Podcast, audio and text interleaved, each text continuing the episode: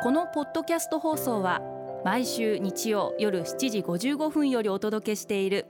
毎日に夢中感動プロデューサー小林翔一を再編集した特別版です。放送で収まりきらなかったアルビオン社長小林翔一さんが大切にしている感動のポイントをどうぞお楽しみください。アルビオンの小林翔一です。シナリオに縛られないって感動じゃないですか？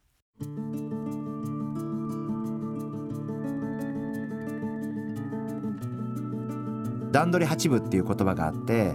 準備が大事だっていう話がよくあって私もその通りだと思っていてでよくシナリオを作ったり例えばどなたかと対談する時にはまあいろいろシナリオを考えてシナリオを作ってまあこういうお話したらこういうこと言おうとかこんなこと聞いてみようとか、えー、こんなことに興味があるのかなとかっていうことをまあいろいろ、えー、事前にシナリオを作って、えー、まあ対談に臨んだりあるいは講演に臨んだりします。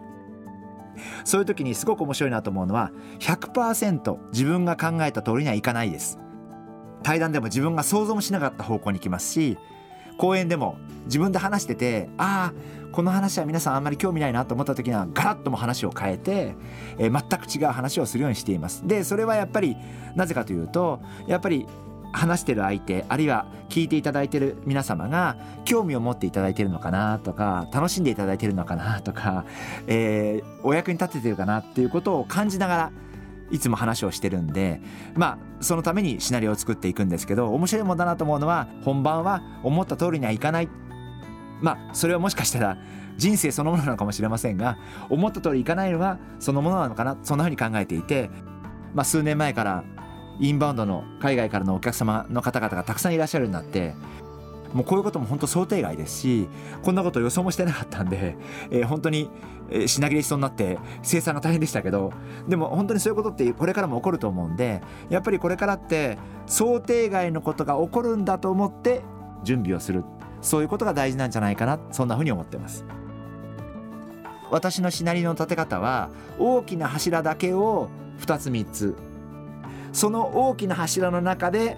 派生する要素をいくつか挙げておいてその中で相手を見ながら自由にコントロールするというか自分で作り込むっていうふうにしているんであのやっぱりあんまり